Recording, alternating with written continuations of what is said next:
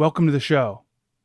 In this one, I talked to former Olympian Rosey Fletcher. Rosey grew up in Girdwood, Alaska, and remembers having an unconditional love for snowboarding the riding, the friendships, and the competition. There was nothing she wanted to do more, and she had aspirations of being the best.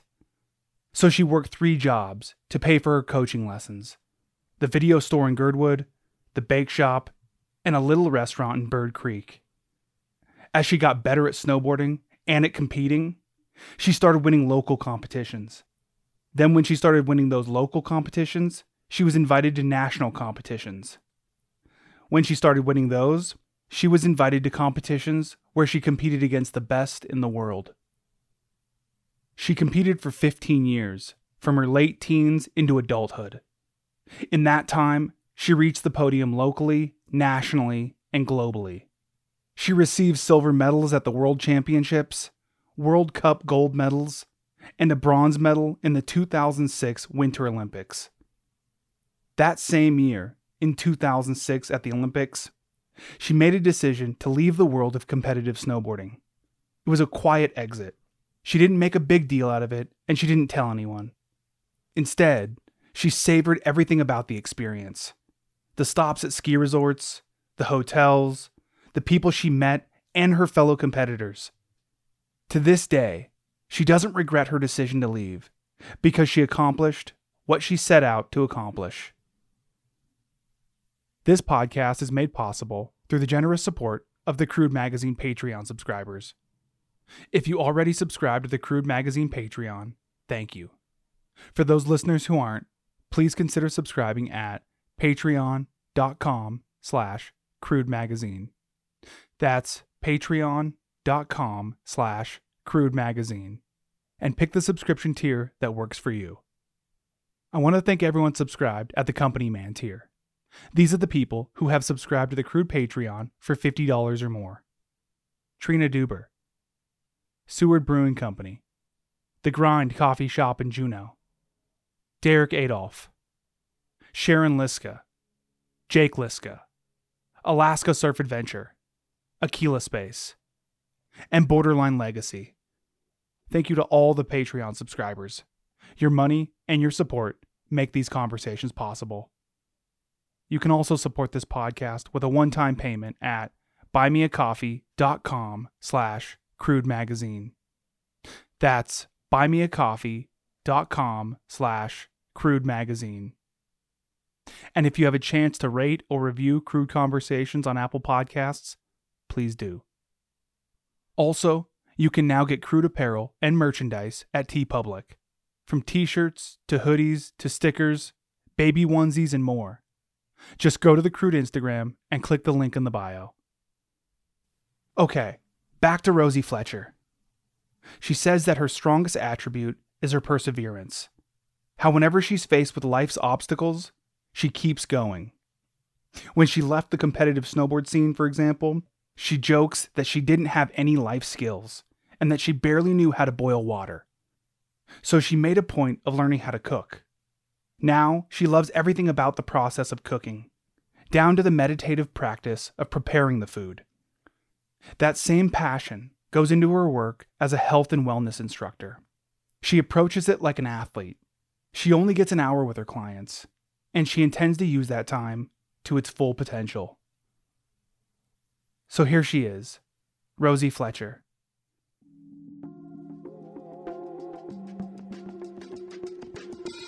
this red light right here, it means we're recording.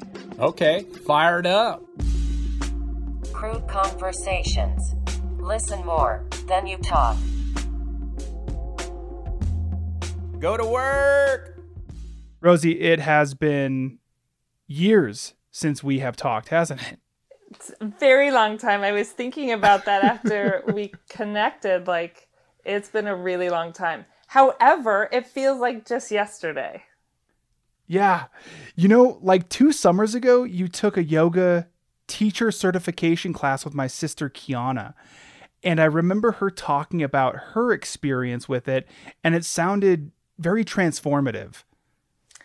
When your sister introduced herself, I was floored. You know, because literally I hadn't seen her since she was a tiny girl. Yeah. And it was so shocking, but at the same time, so beautiful to see her there. And this was after Cody, she had shared her journey to this certification and that Sharon had brought her in.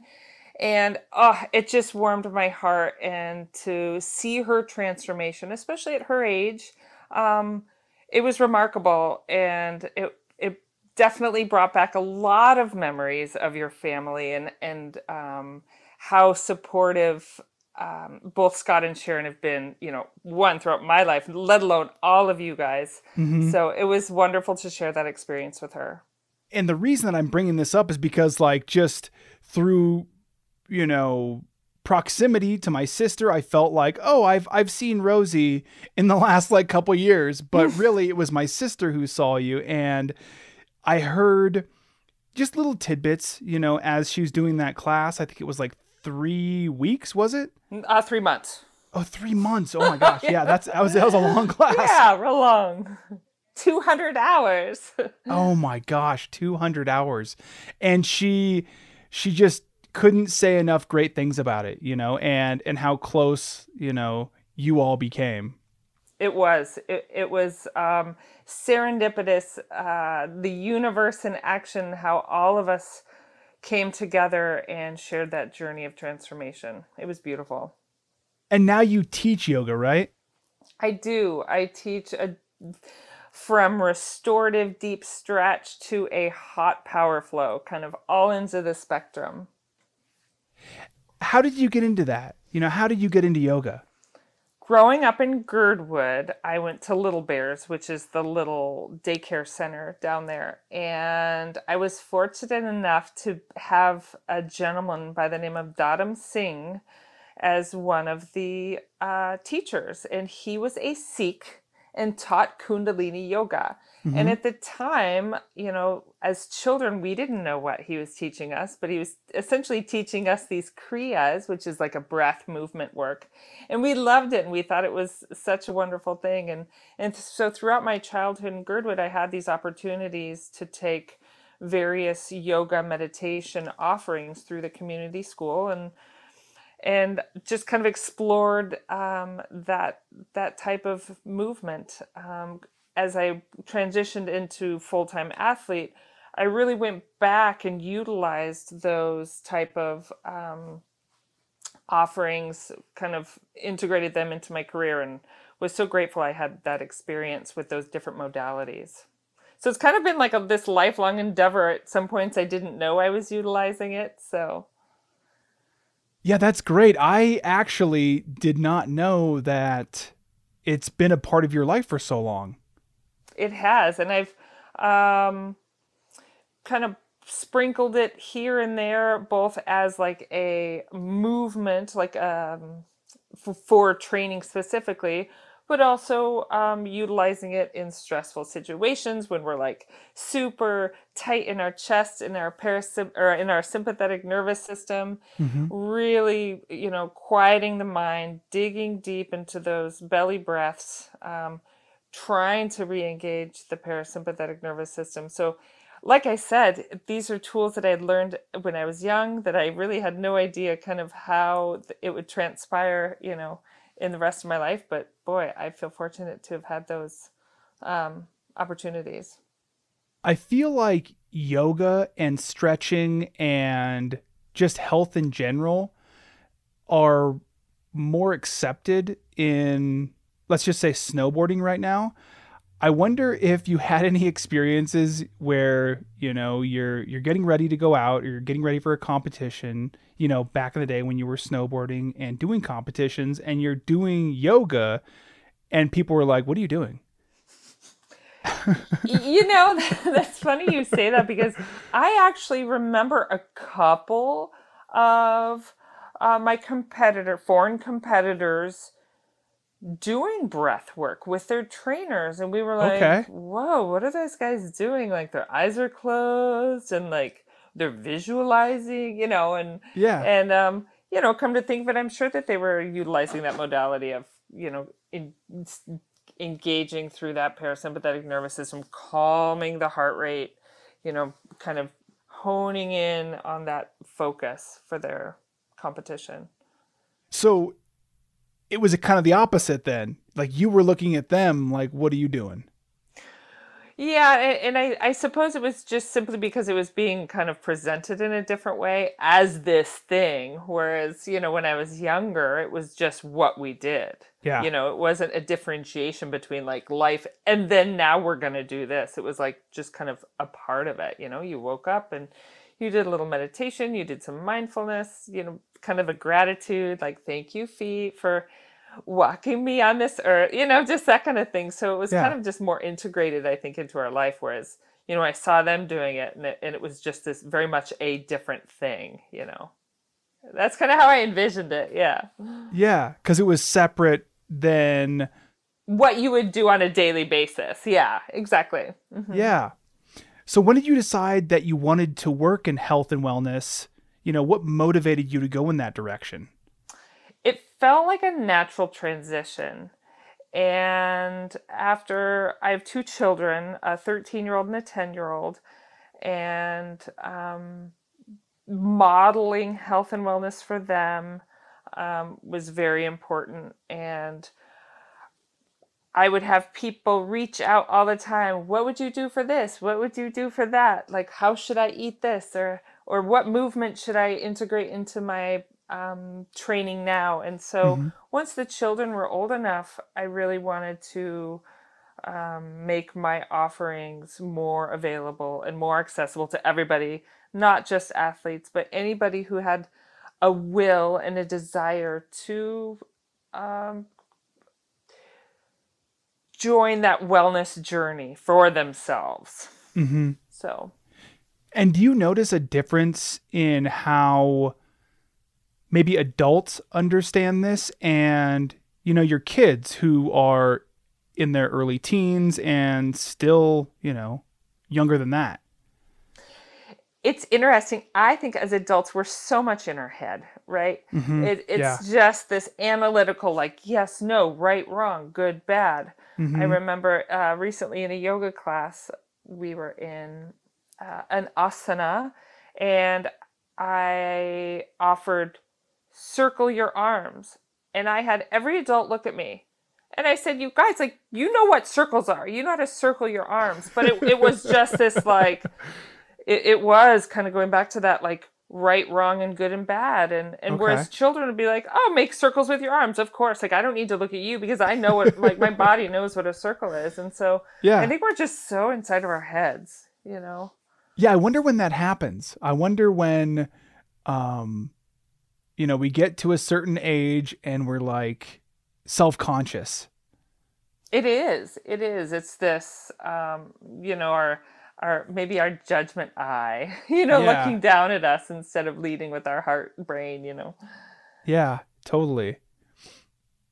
So on the crude Instagram, I asked if anyone had any questions for you, and I'm probably gonna mess up this name, but it's spelled like Braggerin. Okay. Said to ask you, working in health and wellness, what is one aspect you would remove from the genre that is harmful or not helpful? That is a really good question. I would remove from individuals the judgment we were just talking about Mhm. and allow ourselves the compassion and grace to meet ourselves where we're at. I mean, Cody, mm-hmm. let Yeah. let's be real here. I am not going to go to the gym and train like I did when I was competing for the Olympics, right? Like Okay. unrealistic goals. And I need to have that agency within myself to do what I can where I'm at in this moment with the variables I have, right? With a job, with this, with that, kids, and be happy and content with what I'm able to do. hmm And so I think so often I have people come to me all the time who, you know, upon the the, the topic of goals really are determined to fit in those pants that they wore 10 years ago. Mm-hmm. Yeah. Or I want to lift like I did when I was 25 and and I think that's that's an what was the word that the uh, individual used? Toxic was that in within the question they Yeah. asked? It says Uh, remove the genre that is harmful or helpful or not Oh, har- helpful. I'm sorry, harmful, harmful. Yeah, and I Yeah. think that's harmful to ourselves. Having unrealistic expectations. Yeah. So I believe we should shift that paradigm of the focusing on the past and what what opportunities do I have hmm before me? Like looking at it as a gift, being given a gift to move, being given a gift to eat nutritious food. Yeah. Yeah, and actually on social media, you made a post a while back that starts with "Food is my love language." Totally. What did you mean by that? I love feeding people. Okay. Okay. I, I love the the whole like meditative practice of of preparing food. Like if it's in the summer, you know, growing the potato, harvesting the potato, um, and really infusing the process with presence and love. I honestly feel like that energ- energetically people can feel that in the food you prepare for them. And you know, my mom said when we were young, like never cook when you're angry. okay. Um, you know, like and, and you can tell by the way you cut the food or the knives, the way you're gripping tightly onto the utensils. You know, the your whole body language involved with that is not not the best. So Yeah. so the love language meaning I I love preparing food for people with with all of my heart and love and intention uh, in the creation of the food. Do you remember the last time you cooked something when you were angry? Uh, oh yeah, sure. It was for myself though. oh, I wouldn't say angry. I would I would say you know that visceral sensation in your body when you're like irritated or aggravated or Oh yeah. I know my mine specifically was a, a reactive from something somebody else had said, and you know I'm replaying the conversation in my head and thinking of all the clever things I should have said. oh yeah. Yeah. of course. Meanwhile, I'm like cutting that orange up. Yeah, not good, not good. So my sister, who we were talking about earlier, Mm-hmm. actually has helped me get into I guess meditation, not necessarily yoga. I do stretches, Mm-hmm. I try to do some push-ups and I like walking a lot, so that's like my you know, exercise. Mm-hmm. But she told me about this app called Insight Timer and I I try to listen to it a couple times a week and something that I noticed that happens is um you know, I'm able to get away from the things that really annoy me. You know, you're talking about like cutting up this this piece of fruit and just being like pissed. you Yeah. know? Um I wonder do you have any techniques for getting out of that mental state? I recently have been exploring in my mind, sitting myself down and just having this very black and white literal conversation. Is this real? Mhm. Or is this a story you're making up? Did it really happen? Did that person like literally say that to you? Right? Yeah. And so I ask myself just these very basic questions, like three or four questions. And by the end of it, I'm able to recognize that either I may be making 90% of it up in my head because I'm angry, Yeah. or that I have a, a valid concern and, and to validate it and say, "Uh, You're upset. How are you going to turn it around? Mhm. and our brains like that monkey mind or you know everybody has a name for it. it i mean it can run away with you Yeah. and so i've been really trying to be it's kind of part of my new year's resolution i'm disciplined in many areas of my life in my mental dialogue i am loosey goosey and so seriously i just let these Yeah. stories roll And I just, you know, so I'm really trying to tighten up the ship and um, be really disciplined and say, slow your roll. What's going on? Like, is this really true? Right. And so it's been helpful. Why do you think that you, you know, your mind is allowed to, or maybe you have allowed, or maybe there's something in your past that has allowed your mind to go down those threads? I don't know. I mean, in in complete honest. I mean, of Okay. course, I'm always being honest, but I, you know, in a in a vulnerable, honest way, I will say, I have the most critical internal voice. Like, Okay. I it's something that I personally have struggled with my whole life. That nothing is ever good enough. I can find faults in everything I do.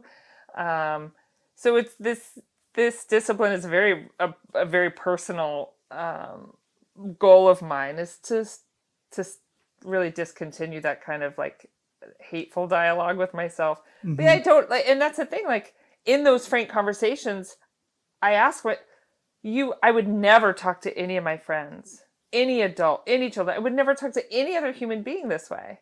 Like, why am I giving myself permission to talk to myself this way? You know. Yeah. Do you find it hard to be proud of yourself and your successes? Yes, hundred percent. Okay. Like it's never good enough. And I know it, sounds.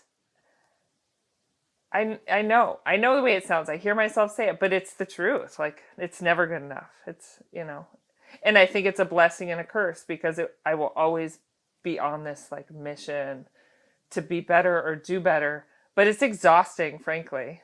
You know, it's exhausting, Yeah. and I Yeah. like I'd like to find a place where I can sh- show myself grace and say, Rosey, that you that was good. That was okay. That was enough.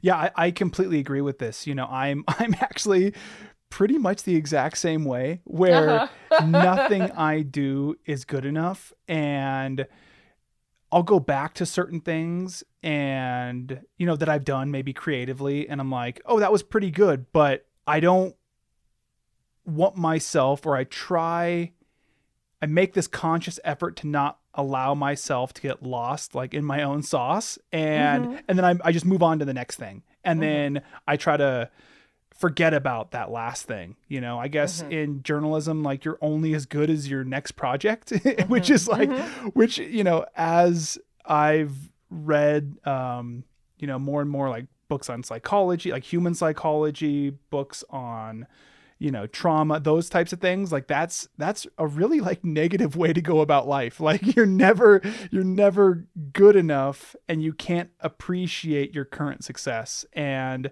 you know i'm i'm very much that person mm-hmm. Yeah, not good, Cody. well, how about this? You let me know if you find any new little tricks to help Yeah. with it. for sure you know getting back to the food what kinds of food are you into I mindfully eat seasonally. okay So in the winter, it's warm, healthy food. And in the summer, it's cooler, fresh food. I try. I try to fill my plate and maximize nutrition. Mhm. For example, you could have a side of lentils, sprouted lentils. Amazing! It's like a superfood. Protein, fiber, really high in iron. Or you could have a side of jasmine rice, equally as delicious. Nutritious, you know, questionable. okay Definitely not as nutritious as a side of lentils. okay So I really try to make mindful decisions on what will op- what will optimize um, the health of and well being of my body. Mhm.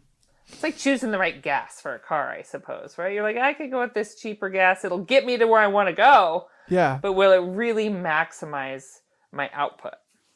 but do you get expensive gas or do you stick to unleaded Well, I actually have an electric car. oh you do that's great so I, okay So I guess you know, it, that's not a good example necessarily for me personally. but you get what I'm saying. I do, yeah, yeah. I yeah. don't know. Bad analogy. Okay, okay. in your experience, do you feel like there's a balance between food being healthy and tasting good, or are foods that taste good generally unhealthy? I'm going to go on a limb and say it's in the preparation. Okay. When I bake, for example, instead of over sweetening my baked goods, I really try to utilize flavor, right? So I will add like a nice cardamom or lemon zest or really try to maximize the flavor through that avenue versus making it taste delicious through added sugar. Mm-hmm. So I think it's in the preparation. Totally. Um, my my wife Carrie got us those Hello Fresh meals for my last birthday back in January, and we're not big, you know, cookers. We don't cook a lot of food, but we're like, you know, we're at the age where we need to. Uh, we don't eat terrible, but like we don't cook all the time. So this was, or this is our attempt to do that, and that's what I'm noticing too is is um, instead of adding like sugar or adding like uh, too many spices, you can just squeeze a lemon over stuff, and then that is sufficient enough. 100% and looking at internationally um, in food that's primarily what the world does Mm-hmm. Okay. is utilizes the other um, lovely options rather than you know palm oil and sugar Yeah. Do you have any guilty pleasure food? Something you eat on like a cheat day? um well i don't really have a cheat day Okay. i eat whatever i want whenever okay. Um, mindfully, right? We're not talking like ten donuts a day, but I would probably say a donut. yeah, a donut, like an apple fritter. Those are delicious. From Oh where? my gosh, like the crispy little edges. Um, the kids and I like to go to Dino's. Yeah. Yeah. Yeah. Oh yeah. That's great. and there's so much pleasure in it like really like making it like an all sensory experience eating it slowly savoring it. Yeah that'll tie me over for a couple months. Do you know where this relationship, your relationship with food comes from? that is so fascinating that you ask that. There's this book that i give my clients called women food and god and it really explores that whole relationship that we have with food me personally I was a child of the 80s. My, bless my mom's heart. She was doing what was fashionable at the time, but she never sat down with us at dinner. Hmm. She stood in the kitchen eating her iceberg lettuce and Diet Coke. And uh, I think it was like Nutrisystem shakes Okay. but it was very much a perception that women don't eat. Mm-hmm. I fortunately was involved with a sport that encouraged and promoted muscular statute that it was a winter sport so we were all real you know hardy folk Yeah. and that that strength was celebrated. I don't ever feel like I thought about food in an adverse way throughout my teenage years or or it's any really into my adulthood simply because it was um as an athlete it was modeled as consumption is good make good healthy choices and you want to be strong yeah, that that's interesting to hear because I my relationship with with food and with exercise was always, you know, through snowboarding. And I never really ate super well when I would feed myself, but my mom and my dad would always make, you know, the the food that we caught or the food that we hunted. And so that was always healthy. Um but in my mind, you know, now that I think back on then, I'm I'm thinking like I was in shape as a byproduct of doing a sport that I had fun doing. And then once I got away from that and, you know, I went off to college and I'm like, why like why am I gaining weight? Like mm-hmm. what what's going on here? And then I had to think like, oh, because I'm not snowboarding anymore. I, And I'm mm-hmm. not like being conscious of the food that I'm eating, you know? Mm-hmm. I think growing up in Alaska, we're pretty fortunate to have a real active lifestyle. And like you said, you know, the subsistence component to our diet um, is pretty incredible. And we're really fortunate to have that. So moving around all the time is just a, like going back to what I was saying about the yoga and meditation. It's just part of your life. You don't, it's not something you mindfully make that decision to do because mm-hmm. it's just Yeah. what you do, you Yeah. know? So. Definitely. Switching gears here a bit to snowboarding. And on February 8th of this year, you made a post on social media about experiences of sexual misconduct that spanned a decade while you were on the US ski and snowboard team, how staff members were notified but did nothing and incidents went unreported. Mm-hmm. What made you decide to speak out about this now? Rewinding back to the 90s, I was, I think about it now, and I was so blessed to be involved with snowboarding in the beginning here in Alaska. I mean, your dad single handedly, like, somehow wrangled, like, took care of us, these wild teenagers. Like, I'm s- so grateful uh, for his guidance as as a coach. I mean, I still have my borderline team jacket. Oh, that's awesome. You know, I mean, yeah, um, we were really lucky uh, to to kind of have him i- i- representing us in so many ways at nationals as a coach, as a dad, as this. Um, he he had he wore so many hats, and so having those wonderful adult male role models, safe, healthy relationships as kind of my foundation um, as I transitioned onto the national team, it was definitely a little bit of a shock as a young girl to have that experience. Um, as an adult now, as a mother of a daughter, it's it's um, you know it's a coming from a different perspective. It's not a perspective of shame and guilt. It's a it's a perception of empowerment and the desire to rebuild this broken system. yeah. And why I came forward now, I think because I am in my power as a female and I I understand very clearly now that I didn't do anything wrong. Mm-hmm. Yeah. If you don't mind me asking, what were those experiences? The experiences on the US ski and snowboard team that you made the post about? Okay. I um um unfortunately because it's still under litigation, I can't really talk about it outside of the the interviews that I've already given. Um however, um you know, my goal moving forward is to create and rebuild the broken system um, that's currently in place so that female athletes can travel and compete in a in a safe and protected environment. I'm not sure if you know Callan Chythlook-Sifsof. She also went to the Olympics for snowboarding. She's about my age, so in her 30s.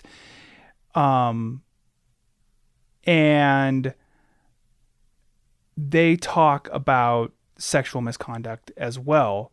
And I have, you know, you and I have Callan on my social media and I'm I'm thinking like what the hell is going on in the US ski and snowboard team? You know, something that has spanned, you know, decades and decades.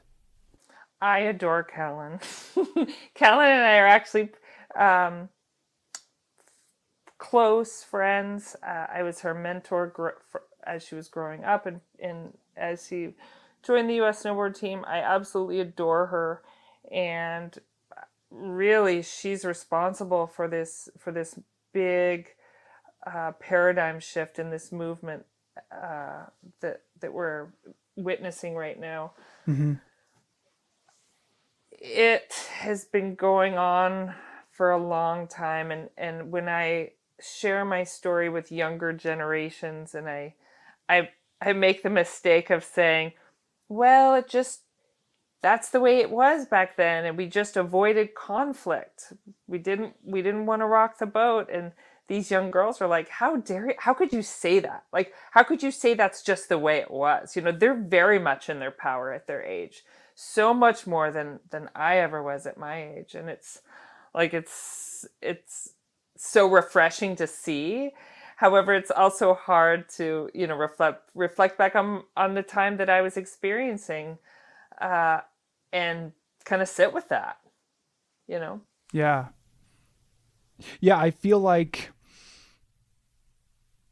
there there might be and I'm just uh, I'm just guessing, you know, if if I was in that situation and I'm thinking about like me being protective over my younger self and being like in my mind thinking, you know, I had to walk so this generation could run kind of mm-hmm. mentality, you know, mm-hmm. like it's it's deeper than you know the fact that maybe this group of of young women can in a way judge you for how you behaved back then when you know you're behaving based on the society that you're living in at the time mm-hmm. yeah i mean unfortunately they're they're not running yet, right? They're still walking, and that's what okay. our goal is: is to to make. Well, let's see, to create an environment where they feel safe enough to speak their truths. Because I guarantee there are many more, many more that are afraid to talk, to tell their story, and that was the primary number one reason why I decided to go public was to offer them a platform, a safe space to speak their truth. Mm-hmm. And also, I think simply because we we tell children time and time again, if something happens, you have to tell an adult. Like, mm-hmm. don't feel ashamed. You didn't do anything wrong, but you must mm-hmm. tell an adult. So, I, you know, if if I'm going to talk the talk to my daughter, like, uh, you know, I I have to also you know follow through with that so yeah i i understand that you can't get into the details of those incidents but i wonder if you've talked to your daughter about them she overheard conversations on the phone she's a real smart cookie i tell you she's mm-hmm. she's always listening you know she is very aware of every so she's always listening so she did. She overheard. Um, she saw it in the news. The extent of which she understands the nuances of it, no, I don't think she does. However, she knows what happened was wrong and, you know, mm-hmm. the, the basic concept of it. And our, you know, our school district does a wonderful job of really instilling that, uh, the importance of that type of behavior, immediately reporting it. So, mm-hmm. What was it like to have to go back to training and competing around those people, you know, within the U.S. ski and snowboard team after all of that happened? It's it's such a toxic environment that it was wake up and it didn't happen. Hmm, okay. like it just didn't happen. Everybody goes on with their way and it just becomes the way of life. And everybody knows. For example, this has nothing to do with, with the, the litigation I'm involved with, but um, ha- having the boys on our team, seeing them partying and hooking up and Mm-hmm. having their girlfriends come fly to Europe to be with them for the week. And they're sitting at the dinner table and having to face these women and know exactly what's going on. And we're just sitting there smiling. You know, Yeah. it's, yeah, it was pretty, pretty toxic environment. Were there any points where you did feel safe? And I know you mentioned the scene in Alaska. It sounded like you felt pretty safe there. Very safe. Okay. But not in the ski and snowboard team. No. Do you think that that all of that affected your relationship with snowboarding? No. No. Okay, No. that's that's interesting. Could you talk a little bit about that?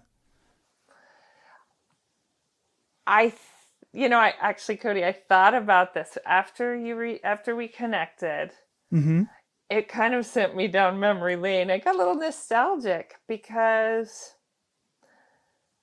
I love snowboarding, and I mean, I have very vivid, very specific, like mental photographs of of times during those early years at Arctic Valley, primarily because of Alyeska's uh, relationship with snowboarding at the time, and it with Alyeska, Mm-hmm. that it's the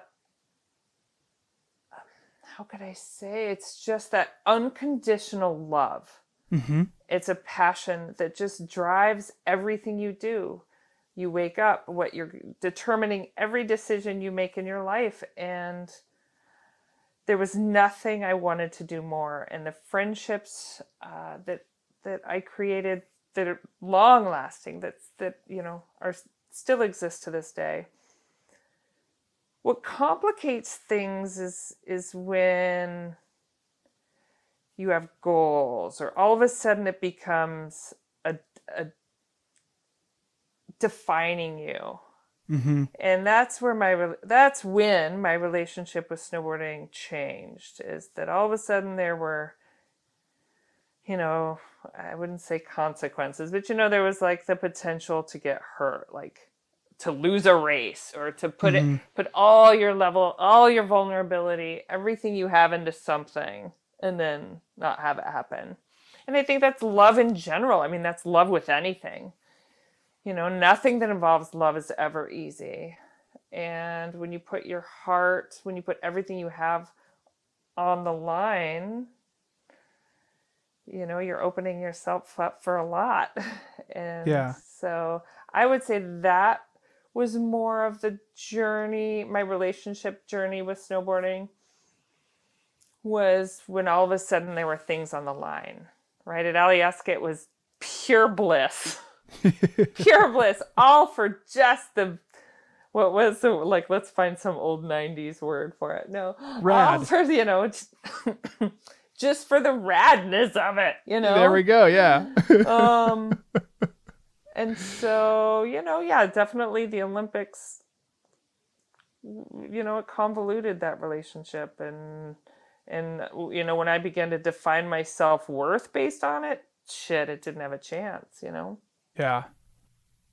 So you competed in the 1998 Winter Olympics in Japan, the 2002 Winter Olympics in Salt Lake City, and the 2006 Winter Olympics in Italy. Back then, how did you feel about the Olympics? Did you feel like maybe making it on the team was a milestone in your career, or was it just another competition?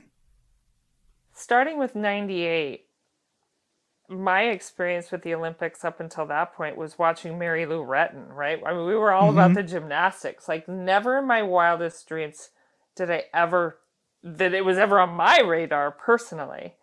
And the the vibe at the time you know i remember being at this party in nagano with jake burton the vibe at the time was like the olympics are lucky to have us here Mm-hmm. and so it was this real paradigm shift compared to the other sports. They were, you know, oh my gosh, all these uniforms, all this stuff. And I mean, granted, we were definitely starstruck as well, but our sport wasn't raised on the Olympics being the end all to be all. Mm-hmm. I mean, we had we had the US Open in March. I mean, this was just, you know, a stepping stone. Yeah. And not to minimize, certainly not to minimize the Olympics. It was the perception, like that was the experience at that time for snowboarding. We had Terje Haakonsen. He didn't compete, you know, at the time he was the best. He was had nothing to do with the Olympics. yeah. And so, um, you know, obviously, as the national team took over, excuse me, as um, it became more corporate, hmm it definitely became more of a big milestone for everybody. So, You know, that's interesting what you just said about as it became more corporate, it became more of a milestone for everybody. Do you feel like that was true for you too? That that that it becoming more corporate meant it meant more. exactly. Well, Okay. and it kind of goes back to, you know, the snowboarding at Alyeska. Mm-hmm. There wasn't any the Stoke, Cody. That's a perfect word. It was all for the Stoke. Yeah, the stoke. um, you know, and all of a sudden, oh shit, there's money involved. Oh, whoa, like Mhm. you know, all of a sudden it it puts you in a box. yeah. And how do you feel about the Olympics now? I love. I am a. I will watch any sport. I Okay. love watching sports. I love spectating. It's been uh, all sports. So I sit down with the kids for two weeks and we just totally binge on the Olympics. Really, that's great. I, I would never expect that. Uh, what what sports do you like in specific, or is it just all of them? Oh, all of them. Okay. all of them.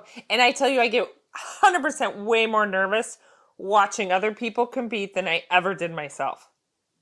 I think it's like a control thing, probably, you know, like just sitting there watching, excuse me.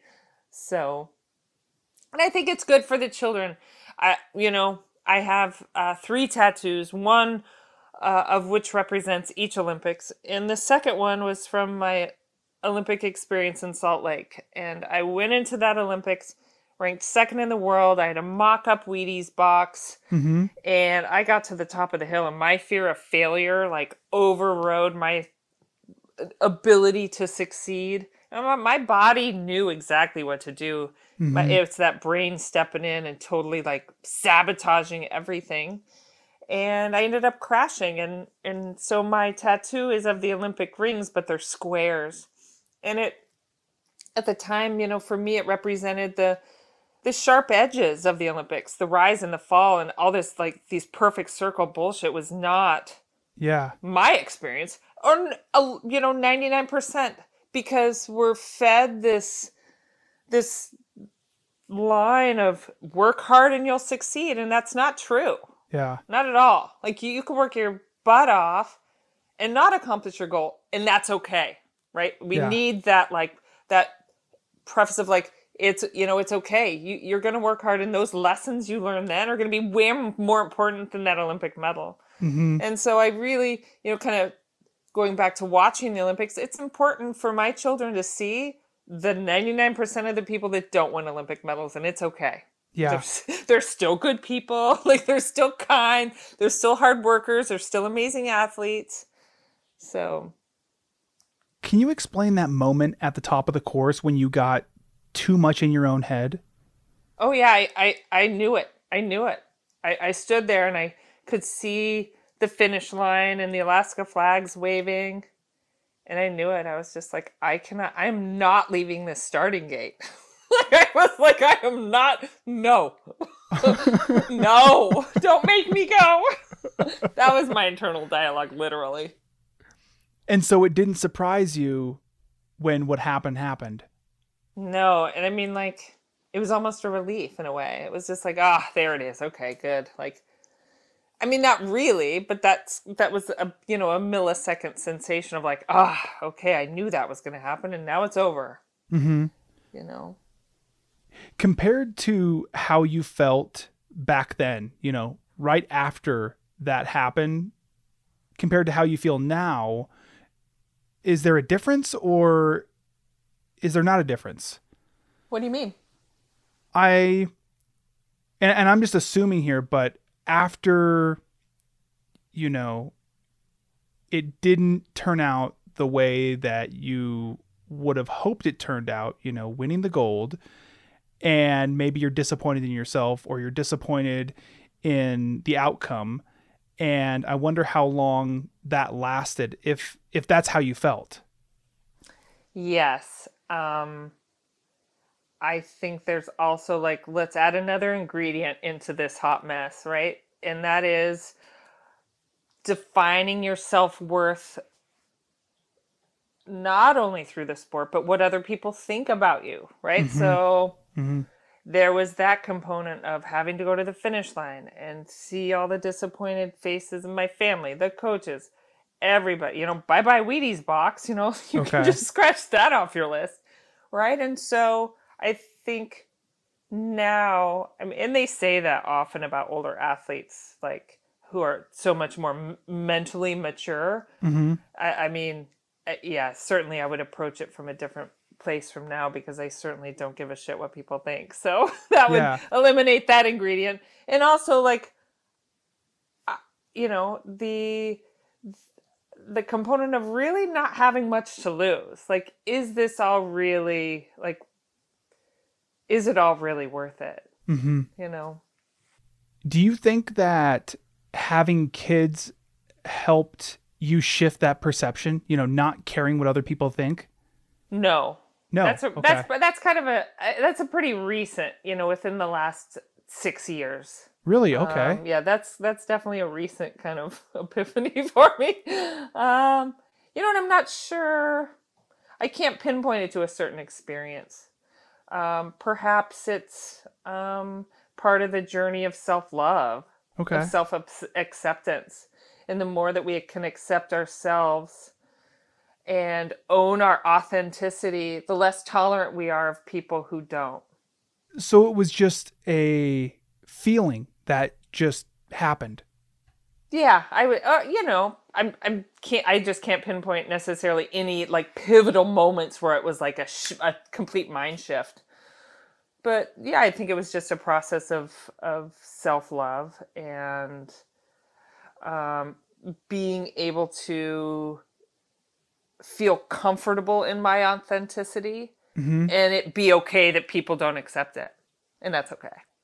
It's almost like a proverbial exhale Yeah, where you're like, ah, Yeah. okay, here I've arrived in my body. exactly. I've Yeah, arrived in myself. and just being comfortable with Mm-hmm. all of your own uh, eccentricities, your inconsistencies. You know, everything that makes you you. Mm-hmm. And celebrating it. Like Yeah, yeah, yeah. recognizing that it's a gift, not this burden. totally. Yeah. Did you feel like snowboarding was going to be your career? That this is what you'd be doing for the rest of your life? Hundred percent no. Okay. Certainly not. I mean those those early days snowboarding, it never crossed my mind. But neither did like what am I gonna do with my life? So who knows what was going on? I don't know. oh, all for the stoke. Um, no, I you know, I I had that path that all parent you know, not all parents, you know, the parents, okay, high school, college, you know, that was certainly on my mind, but no. No, it was it was a blessing uh, that I had the opportunity and the gift to do that as a as an occupation for sure. How often do you think about that Wheaties box? Not too often. I the last time it came out was my son is a passionate soccer player. Mm-hmm. And the last time the Wheaties box came out is when I was giving them a speech. And his team, excuse me, and it came out. And I laugh, you know, I, I, I look at it and I la- not laughing at her, but bless her heart, just the intensity on on my face and the idealistic, dreamy, goal-driven human on that box, and how how I she's probably the voice I'm having that like really disciplined talk with like stop talking to yourself like that you know maybe that's her but you know I'm I'm glad to not be in that space anymore. I feel like this question gets asked a lot in interviews, but there's been so much talk about, you know, Rosey now and then Rosey, you know, in the past, you know, snowboarding and competing Rosey. If you could tell yourself or help yourself understand something, you know, younger Rosey, what would that be? I actually had the opportunity uh, before the 2006 Olympics. I was having a crappy year the year before. Like, and I knew that 2006 was going to be my last year. Mm-hmm. And so I stood at the top. We always have a World Cup on the Olympic site the year before. So I stood at the top of that course and I took a picture from the starting gate of these beautiful mountains. And it was to serve, you know, as some type of training, you know, whether it's visualization uh, for the upcoming summer and going into the Olympic year. Mm-hmm. And as I went home with that picture, knowing it was going to be my last year, I took the opportunity to reflect on my career. And I was always drawn back to those spring days at Alyeska, riding that long ass Mike Rankwert snow, rank, Yeah. Rankwit, excuse me, snowboard. Um, totally the wrong snowboard for me, but not caring, right? I don't Yeah. even know whose it was. Um, but just being so present in that unconditional love for what I was doing. Yeah. And so I really did. I spent that summer reconnecting with that. Just that really simple love for the sport. And so that was the advice I was simul- kind of simultaneously giving myself like go back to that space of love Mm-hmm. where you weren't doing it for this stupid reason or this reason or that reason or for someone to like you or for this money or for this title, right? Do it because you love it Yeah. reconnect with that. So that's kind of the long answer. no, that's a great answer. You know, I think that you approached it in such a a different and unique way was instead of, you know, this concept of traveling back in time with this fictitious, you know, time machine, you're like, I'm going to go back to the resort that I grew up on and I'm going to reconnect with the thing that I did, snowboarding, when I was younger, and I'm going to reconnect with my past self that way in a healthy way. Mm-hmm. and bring her with me. Yeah, bring her with me. That's a good Come way of putting it. Yeah. Yeah. It's coming with me. Yeah. Earlier, you said that you have so many mental photographs. Can you describe one of those mental photographs? Standing at the start at the Tito Ramos Memorial Race, I believe it was 1991. It was through Ptarmigan Gully. The wind is blowing like all hell. Mhm. and there there was only two of us girls that entered the race so there wasn't much of a wait and it was the first snowboard race i ever did and like the gates were like up on the gullies right and coming from a ski racing background it was like such a paradigm shift like Mhm. They put the gate on the hill like you know whoa blew my mind. And just feeling the wind on my face. Didn't mean i was necessarily probably going too fast but you know just feeling that wind feeling the bib flapping against my coat. And i remember smiling the whole way down. Yeah. also i have this very very vivid memory of sitting on top of this cliff with your brother derek. He, I don't know he's probably like nine.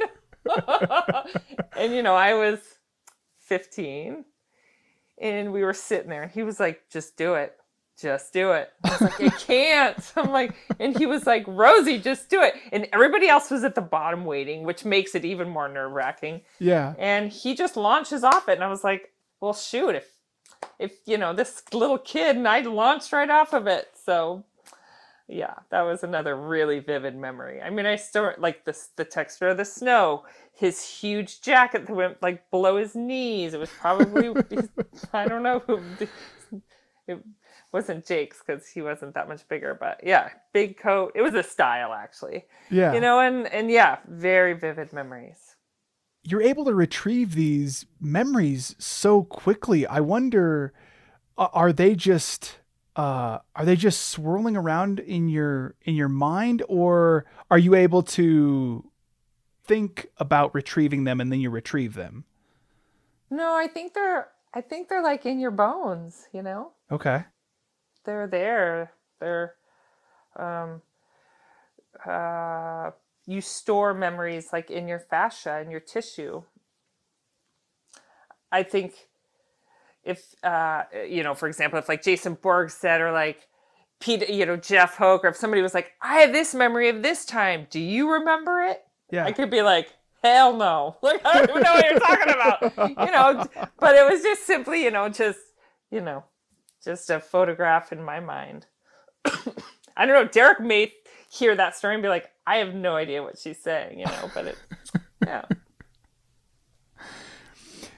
you know, if, if memories are stored in your body, you know, in your bones and your muscles, what triggers those memories for you? That's a really good question. Some of them just kind of randomly come, you know how memories are, they'll just come up at random times. Mm-hmm. Um,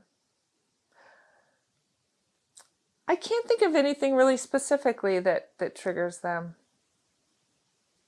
For me, it's smells. Smells mm-hmm. are very uh are like really important to me in my mind and they'll bring me right back to a situation or a house or you know something from my past. Mm-hmm. Definitely, definitely. I guess you know maybe a song right? Like a bad religion song. Oh yeah. That would yeah. bring me back real quick. Yeah. or like Operation Ivy or some like bootleg. Yeah. Where does bad religion bring you back to? Bad religion brings me back to that time period, early 90s, of learning how to snowboard, night skiing, or, you know, night snowboarding I lived in Girdwood, and I sh- kid you not, we would drive to Arctic Valley to go snowboarding. so I know it sounds so silly, but it was like they welcomed us with open arms. They would put on the raddest like rail jams competitions. I mean, they were definitely very supportive of snowboarding from the beginning. Mm-hmm was there a competition that you did well early on where you kind of proved to yourself that you were a competitor? I comes right to mind when you said that. I mean, the sensation, the snow falling, the the course, the people. It's yeah. interesting how that happens. It was at Squaw Valley and it was my first year in the North American professional tour. Mm-hmm. And I was training with a team at the time, a husband and wife team. The wife was ranked top three in the world, was towards the end of her career, still extremely strong. Mm-hmm. And it was a parallel event, which you know you go from eight people to four people. You know it's it's a, an elimination round, and I ended up meeting her in the finals. and you know when you're young, yeah. You don't give a shit. I'm like, I'm gonna kick her ass. I mean, of course, it, her name's Tara. Her name is Tara, and I mean, of course, like, I have all the respect, but no intimidation. Like, I had it in my bones that I was gonna win. Yeah. And I did. I ended up winning and at that my dad was at the event and it, he was still on the fence whether or not he really wanted me to do this whole snowboarding thing anyway mm-hmm. he'd kind of graced me with a extended year out of high school to kind of take a chance with it and and so really that race i think solidified for me as an athlete as well as for my dad um, that I was moving in the right direction. And it, yeah, it just kind of solidified my position as an athlete, an upcoming athlete on the tour. Yeah. Yeah.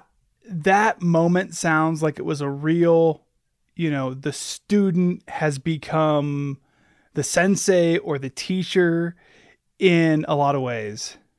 It was, and I was still quite young. And I remember the snow was super wet, it was falling, and it was actually one of the years that Jason Borgstede was living in the area, and he, he was at the race, and he was like, Whoa. I mean, I was too. I, you know, I, gosh, I think I was, you know, 19 years old. And um, it, it's kind of, um, it's kind of like that old saying, there's nothing more dangerous than somebody who has nothing to lose. And, and that was me at the time. I was just gave it my all. Why do you feel like you had nothing to lose? Because I was young.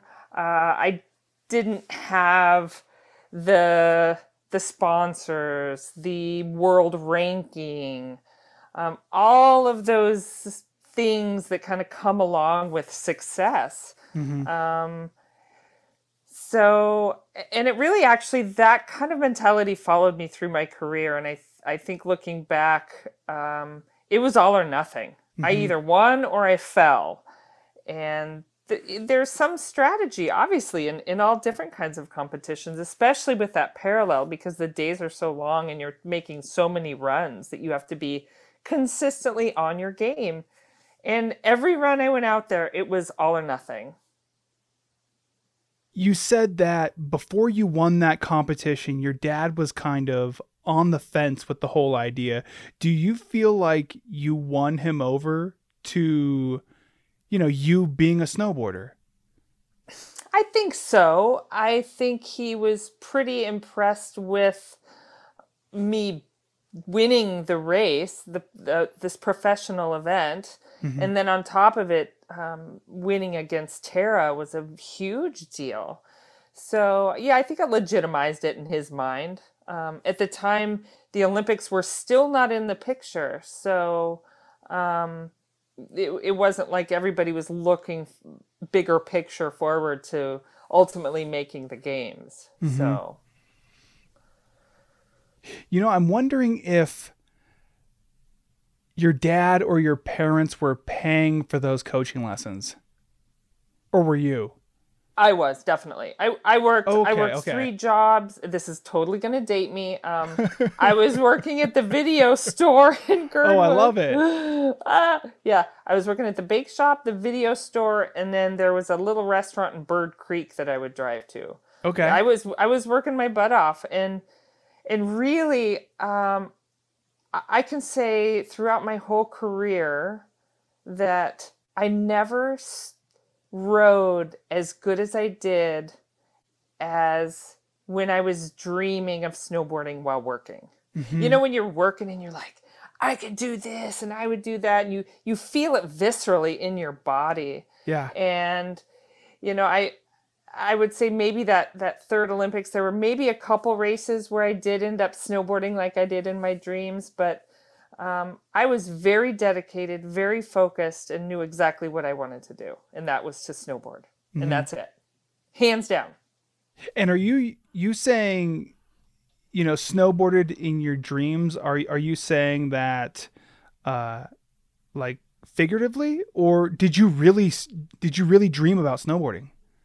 Oh, more figuratively, more like daydreaming. Uh, daydreaming, okay. I guess, is a is a better word. But yeah, I would daydream all the time. Where where they were so vivid. I could feel it in my body. I guess yeah. it's like early, early manifestation. I, you know. Yeah. Mm-hmm. And how long did you compete in snowboard competitions?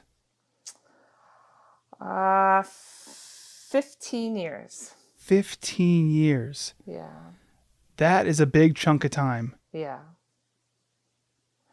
And when I was done snowboarding, so you think about it, you know, like so from the age, you know, pretty much uh, late teens into adulthood. You can imagine that when I was done snowboarding, I, I barely knew how to boil water. you know, like the whole, like all of those like life skills you learn. Yeah. Yeah. No, didn't happen. I was on the road. which is super interesting because now like we talked about earlier in the conversation you know you're into cooking. So you know you finish with your your snowboard competition career and like you just said you couldn't boil water. But you know here you are today and you're cooking all this stuff and you're passionate about it. Yeah, it's like my life passion. Um, you know, I fortunately had a wonderful model. My mom was a baker at the bake shop. All of our food was always handmade. She loved wild harvesting berries and plants. So I had that foundation built early on in my life. So when I was done, I made it a I was determined. I made it a goal to learn how to prepare food. And really, I think um, it's when I was pregnant with my son Oscar that it really became most important because soon I was going to have this child and I needed to like make him food and that was really it was really Yeah. important to me Yeah. because it was so important when I was growing up. Did you have any meals that you had in your mind? You know, I know that uh, my wife and I, you know, we're doing the Hello Fresh thing, and we, you know, we want to learn how to cook for ourselves, obviously, but you know, eventually when we decide to have kids, we want to be able to cook for them because you know, eating McDonald's all the time and Taco Bell is not healthy. No. Not healthy for you either. Exactly, yeah. Um, you know, I read early on in my parenting journey that um, you should have three meals, you know, like Taco Tuesday or, or Monday chicken enchiladas, right? You have three meals that are consistent. So when the kids ask what's you know they they essentially wouldn't ask what was for dinner because they know like on Mondays we have chicken enchiladas and on Tuesday we have tacos or you know whatever your menu is. And and um, before I read that I was you know trying to explore all these fancy dishes and this and that. And, and the kids were like no Yeah. just yeah. give us something consistent and we Yeah. know what to expect so that's you know that's kind of how we've carried on and and um, you know they're 13 and 10 now and they know monday night we're having chicken enchiladas Is that really what Monday is? yeah it is So today, today today is Monday. uh-huh Today is chicken enchilada day. yep and sometimes my sister beth comes over for chicken enchiladas Oh, that's great. Yeah. And it's easy as a parent too, right? Yeah. It's, you know, you know it's predictable and hmm You know, something I keep thinking of is if you miss that competition atmosphere. yes, 100%. And I find myself I have to be really mindful because I find myself um projecting it onto other people. Okay. Whether it's my kids or um in personal training environments. Um, you know, I, I try to set a really clear standard with with um, my clients. It's it's an hour. It's your time, and we're going to maximize it. We're not going to chit chat. We're not going to get water, go to the bathroom, show up prepared. Mhm. And um, with the children, I, I can feel it in my body. Like, why are you not prepared? Or like, I'm working with Oscar right now on controlling the things you can control and and ignoring the things you can't. Like, don't even waste your time. You can't control it. Let it go. And Mhm. and so I, I can get a little intense for sure. Um, yeah, for sure. I miss it. I think it'll always be in. It's like in my bones, right? It'll always be there. Yeah. Yeah. Do you feel like you get that same rush and stoke from yoga that you used to get from snowboarding? No, No. No. Okay. definitely not. I don't think I ever will. Actually, the one thing that's come the closest, my daughter Olga uh, competes in hunter jumper. She's an equestrian. And since then, I mean, I never rode a horse growing up. I mean, shoot, I lived in Girdwood. we didn't have running water and, and power. I mean, I'm sure we afford a horse, you know. Anyway, uh, and so I learned how to ride a horse and and did a little um, hunter jumper myself and it's it's the closest closest I've come to that level of intensity and focus required. Um, and I love it. I mean, I at my age though, like the the potential of getting hurt's really high because at Cody, I still have that like fucking like all or nothing go. And Yeah. you know the trainer's like whoa chill you need to you need to back it up girl. And i'm like why? You know so yeah so I, i'm not really riding much anymore so but i love it. It's and the connection with animals i love animals. Like i am passionate about all living things and, and animals in particular. So that that connection with another soul is beautiful it, it's it's Yeah. a blessing yeah Yeah. When was the last time you went snowboarding? um this year with the kids Yeah. Yeah, at Hilltop. They have a ski pass at Hilltop, so we can just jam up there after school and on the weekends. It's such an incredible resource for our community. So, yeah. Can you explain that to me? You know, you going up there and riding. Um yeah, it's bittersweet. Other than I also have Oscar's friends asking me to ride rails and do 540s. And I'm like, yeah, sorry, kids. They're like, but you went to the Olympics. I'm like, yeah, that was like a long time ago.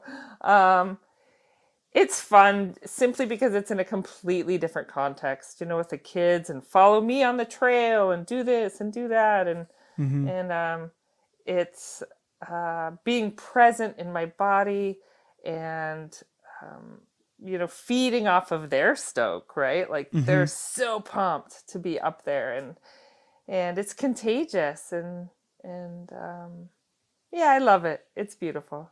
Yeah. What do you think was the most, or maybe one of the most transformative experiences you had in snowboarding? Um, I think the 2002 Olympics in Salt Lake and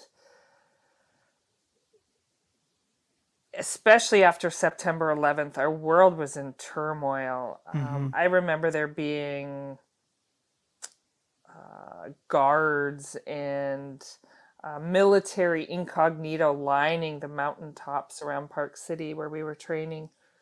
And while the event obviously didn't turn out as I had hoped, you know, like we talked about earlier, I think it really forced me to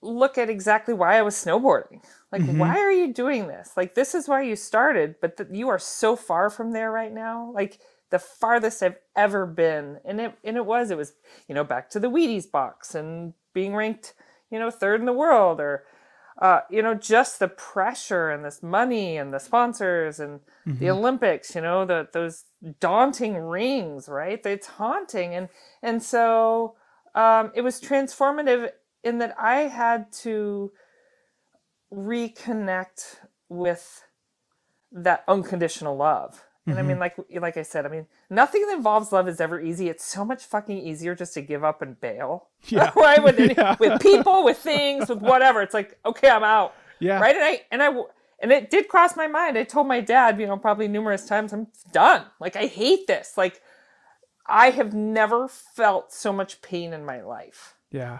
and for various reasons, um, most of which were, uh, you know, really had nothing to- do with me per se. But um, so yeah, I had I was forced to look at myself and and look at this love and and love it back unconditionally, with the good and the bad. And um, I took the summer off from training. I came back up here and, um, you know, reconnected with that love of snowboarding and I, I made amends made amends with that So you said that you competed for 15 years and what happened? You know, what what made you move on? in 2006 and cody i don't even i don't even know uh, like why or i don't even remember making a conscious decision like hey this is it Mm-hmm. i just knew i just knew that Olympic year, 2006, was going to be my last. And I don't remember making a big deal out of it or telling anybody. I just, you know, you just know it when you know it. And I took the opportunity to really take in all of the beautiful stops at the ski resorts that we were fortunate enough to um, go to, the people, the hotels, former or uh, current competitors, um, because I knew that was going to be it. I knew it. I knew that was the last year. And ironically, the um, the ski hill where we had the Olympics in 2006, where I won the bronze medal, was the same mountain 10 years earlier where I had won my first World Cup. Huh, And okay. yeah, it was this uh, serendipitous. And I, you know, I look at, I have a picture of being on the podium, you know, that year and then in 2006. So, um, yeah, I just knew it and had no regret. I went on to a wonderful job with Mayor Begich, and I remember, you know, sitting in City Hall and having people ask me, like, oh my gosh, are you like missing it? Are you watching the World Cup? And I was like, no, no regrets. None, Yeah. none. I wonder have you thought about why you have no regrets? I think people would probably say, "Oh yeah, because you won an Olympic medal. That's real easy for you to be done." Um, I, I honestly feel like I done what I needed to do. I didn't have any unfinished business. Mm-hmm. But yeah, probably winning the winning a medal helped for sure. I can't pre- I can't uh, predict, you know, how it would be different because it, it is what it is. So Yeah. and then you went and you worked for Mayor Begich. That that that's a pretty stark difference, you know, in what you're doing. it was. Oh my gosh, um, I couldn't have been more blessed with uh, the wonderful people I worked with, who very gently and uh, kindly encouraged me along the way and, and helped me understand the nuances of um, you know government and the way the way that um, public sector works. I definitely uh, made quite a few little mistakes along the way. Um, I recognized early on that people call City Hall to complain. They never call and say, "Hey, wow, thanks for putting up the Christmas lights in town square. They look awesome." And so it that was definitely a difference. I went from like, "Hey, Olympic athlete, will you sign my jacket?" or "Oh, cool, can I have a picture with you?" to people calling saying, "You killed Ferrandi." and I was like, "Hey, whoa, you got the wrong person. I have no idea what you're talking about." Like people angry. Yeah. Um, so yeah, I mean, that's politics is tough. Politics is tough. I just keep thinking about like, you know, exactly what you just said. You know, you went from being this athlete, you're winning medals, and now you're in, you know, in politics, local politics in Alaska, and you're getting these calls and people are yelling at you. Yeah. I, you know what? I, I am a, excuse me, a glass half full. Okay. No, you know, um, I, my strongest attribute is I am, I have a lot of perseverance and I, I keep going and it was challenging at first, but I also got to see the rewards of um, of you know serving in politics Mhm. and um, safety in our city, community building. I mean, there were Mhm. so many positives that you know those people complaining. I don't. I'm really also fairly good at not taking things personal. So I was like, like maybe just having a bad day. I don't know. You know. Yeah. So the the benefits far outweighed those those calls. But that was one thing. You know, I I still think about like people don't call City Hall uh, to say thank you. it's usually to complain. Frankly, I am very much an introvert. I am shy and awkward, and sometimes I think it's misunderstood as being like, uh, I don't know, not stuck up, but unapproachable. But I am painfully shy. So being sitting in City Hall, being in Anchorage politics was just fine for me. Yeah. you know, Okay.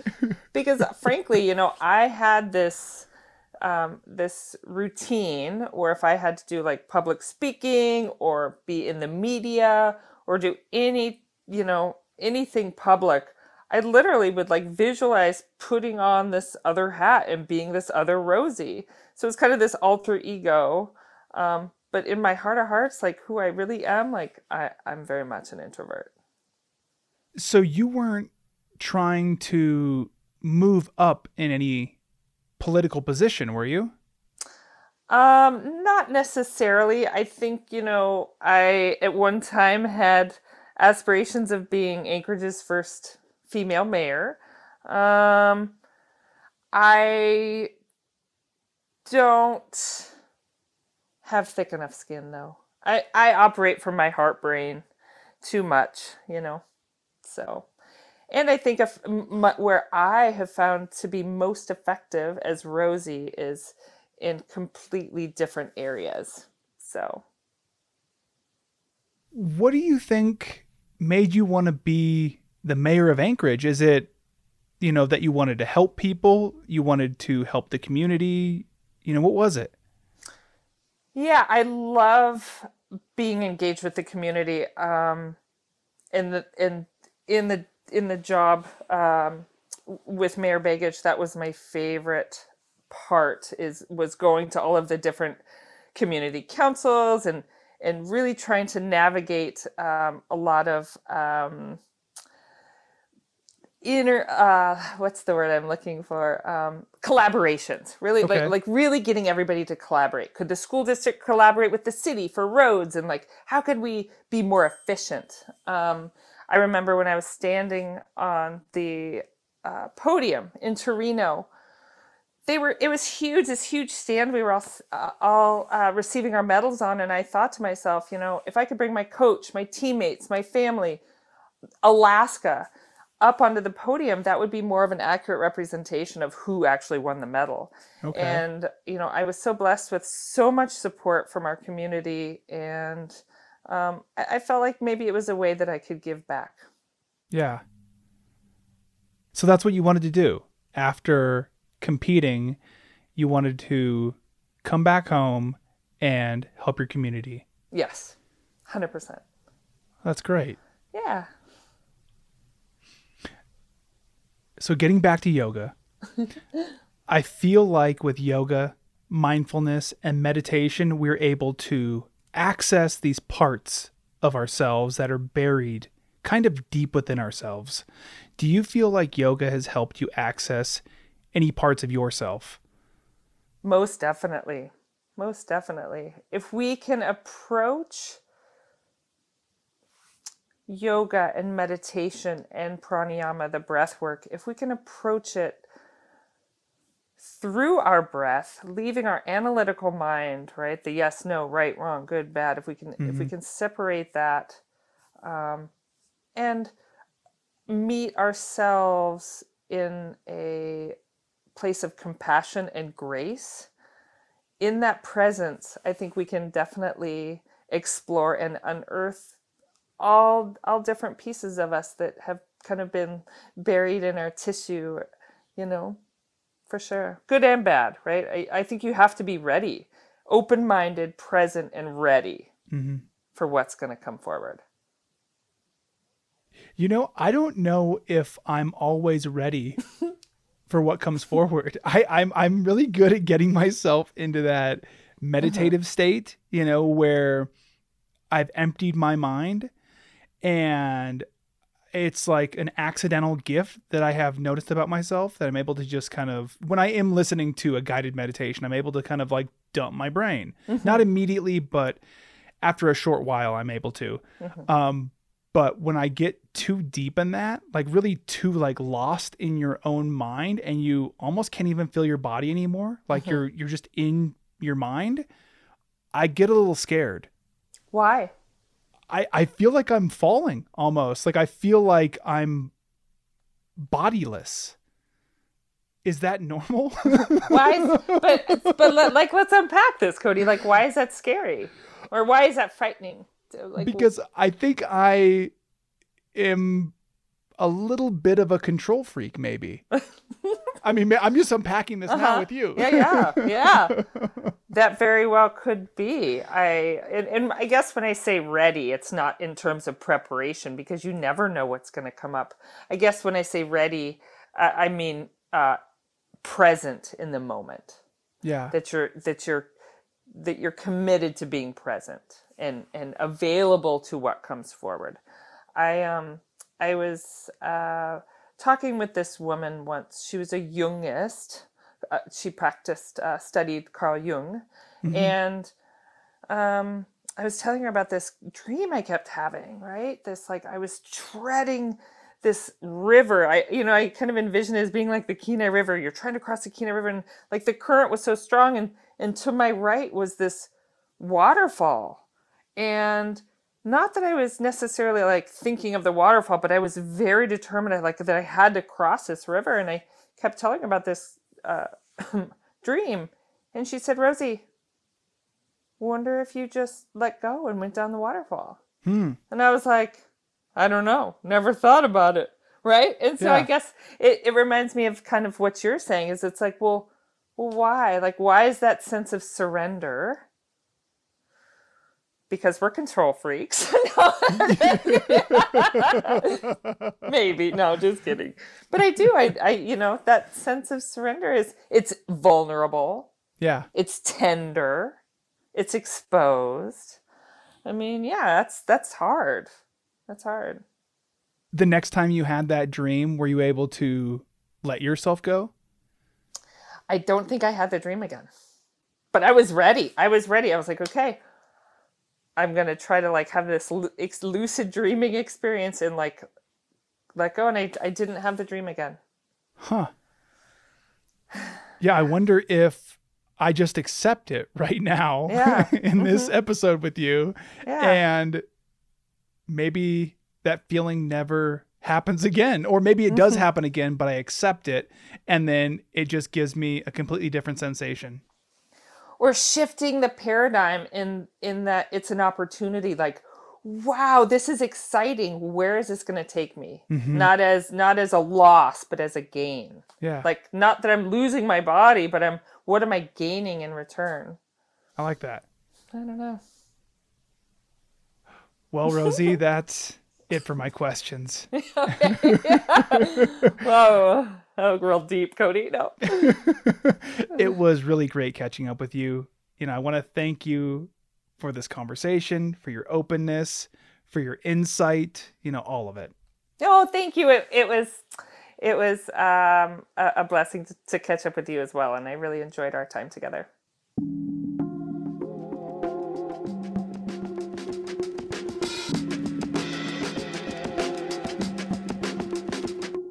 You can support this podcast at patreon.com slash crude magazine.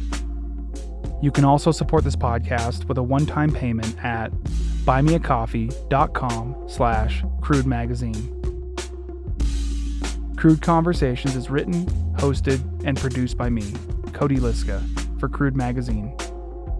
Music was produced by Alcoda Beats.